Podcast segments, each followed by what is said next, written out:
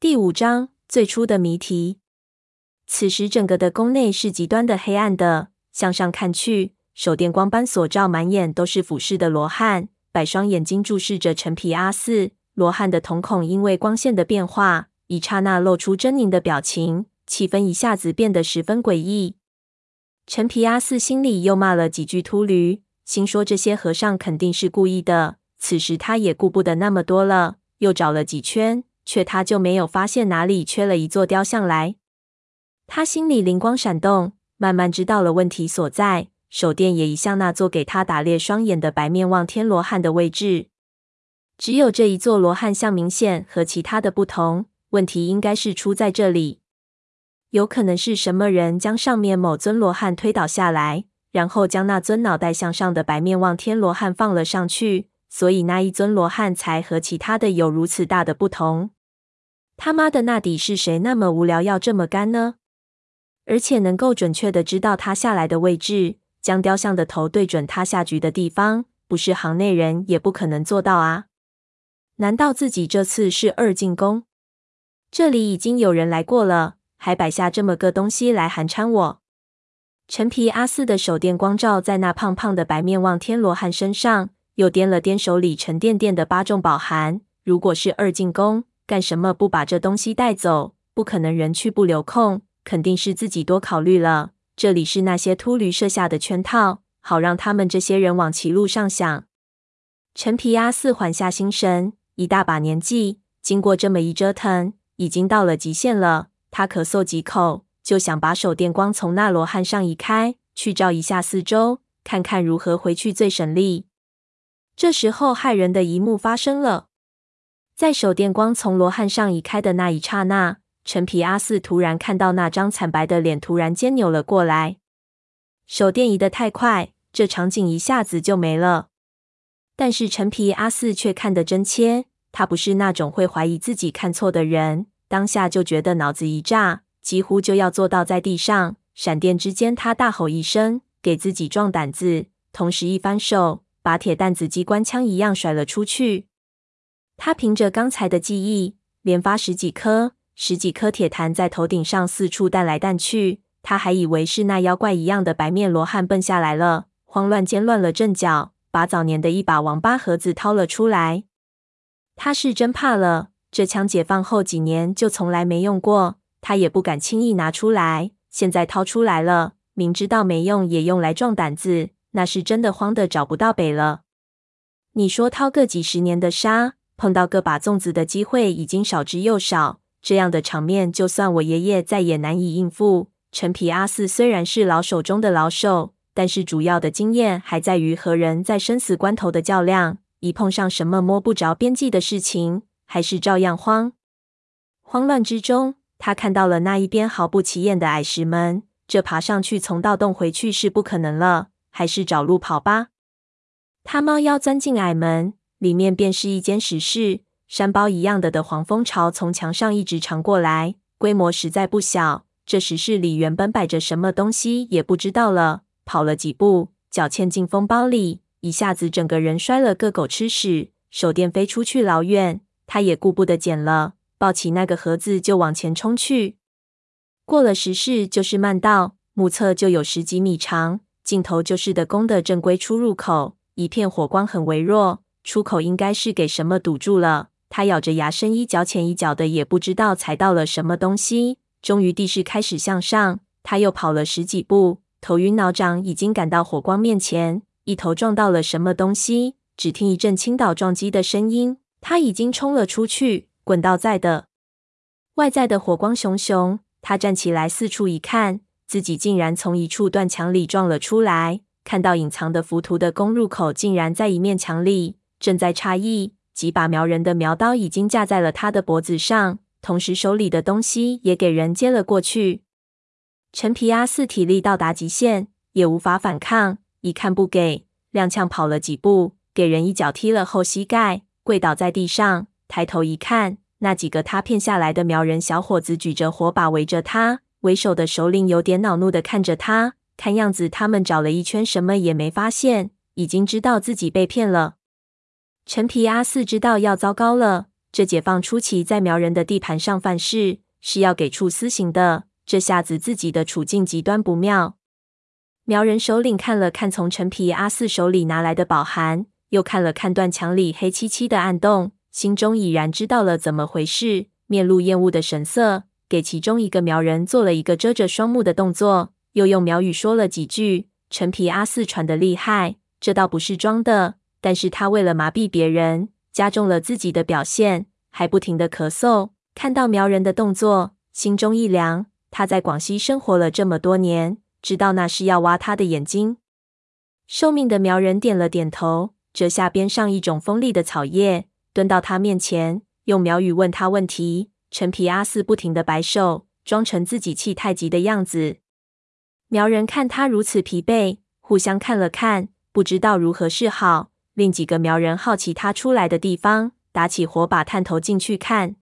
陈皮阿四缓了几分钟。不见那妖怪一样的白面罗汉追出来，不由心生疑问。这时候他体力有一定程度的恢复，见有两个苗人上前要按他的双手，知道再不反抗就完了，一咧嘴角，突然翻出了一把铁坛，跳起来啪啪啪啪，一瞬间便把所有的火把打落在的。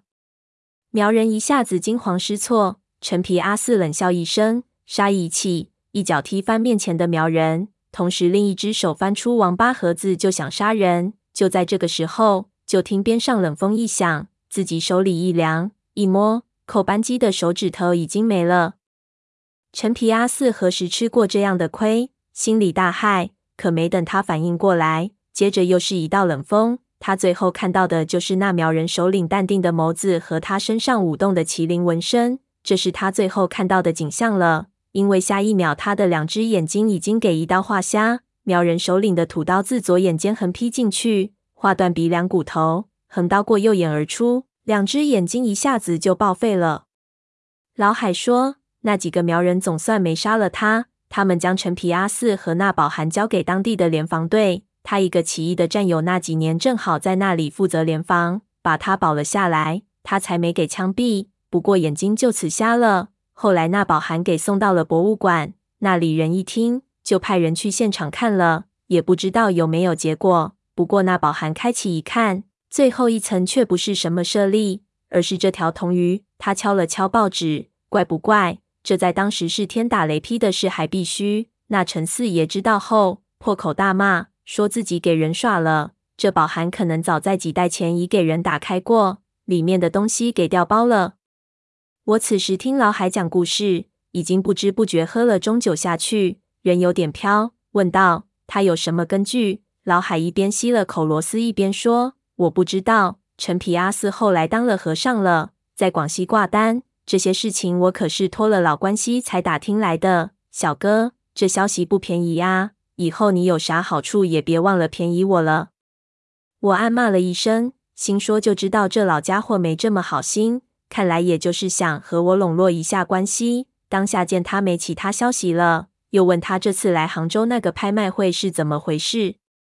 老海把最后一只螺丝解决，咂巴咂巴嘴巴说道：“当年乱七八糟的，这条鱼也不知道流落到什么地方去了。这不，今儿个竟然有人拿出来拍卖了。我参加拍卖会是常事，在业内有点名气，他们就给我发了本手册和请帖。你看。”这鱼在拍卖品名单上呢，我看着你对这鱼也挺有兴趣，就顺便给你弄了张请帖，甭管有用没用，去看看谁想买这鱼，也是件好事情。我一看起拍价格，一千万，神经病才会去买呢。我手上还有两条，要是有人买，我不是有两千万？现在的拍卖行自我炒作也太厉害了，也要别人相信才行啊。老海的消息虽然不错。但是并不是我想知道的那些。一时无话，我们各自点上一支烟，各自想着各自的事情。服务员看我们赖着不走，想上来收盘子，我只好又寒暄的问了问老海弟生意咋样。老海说起他也想跟我怎么去见识一下这种话，也看不出是不是真心的。我说还是免了，我自己都不打算再下的。你一把老骨头就别掺和了，免得拖累了自己又拖累我。我酒也喝得差不多了，问他拿了请帖，就让他先休息。晚上，秦海婷吵着要出去玩，我是地主，不好推辞，就开车带他们四处跑了一下，吃了点小吃。不过天气实在太冷，他们也就早早的回去睡觉了。我开车到家里，没上楼，忽然觉得家徒四壁很凄凉。以前一直都没有这种感觉，觉得很奇怪。难道这几次经历让我沧桑了？想着自己也觉得好笑，于是开车径直到二叔开的茶馆，跑去喝晚茶。在茶馆里一边喝一边看爷爷的笔记，一边想着发生的事情，只觉得还是一头雾水。主要的问题是这三条鱼不在同一个朝代啊，而且地理位置差这么远。暂且不管这三条鱼的用处，就是他们发掘的地方，也丝毫没有一点可以让人猜测的头绪。古人做这一件事情，必然会有目的，不然这阵仗太大了，不是一般人能玩得起的。我左思右想，觉得关键还是不知道他的目的是什么。只要知道了目的，查起来也有方向的多。如果爷爷还活着就好了，我叹了口气。或者三叔在，至少也有个商量的人。现在一个人，这些问题我真的想的有点厌烦起来了。忽然闻到一股焦臭，低头一看，借阅的杂志里有一张中国的旅游地图。我边想边用香烟在上面比划，下意识的把那三个地方都烫出了一个洞。等我反应过来，已经晚了。我赶紧把烟头掐了，看了看四周。服务员没注意到我搞破坏，不由松了口气。二叔虽然是我的亲戚，但是为人很乖张，弄坏了他的东西，他是要翻脸的。特别是这里的杂志，每一本都很珍贵，是他的收藏品，弄坏了更是要给他说几年都不止。我装成什么都没有发生的样子，将杂志还了回去。刚放下，就有一个老头子拿了过去，站在那里翻起来。我担心他发现我搞破坏，没敢走远，落到一边的沙发上，看那老头子一翻便翻到我烫坏的那一页，一看不由嗯了一声。我一听糟了，被他发现了，正准备开溜，就听他轻声笑道：“谁给烫出了个风水局在这里？真缺德！”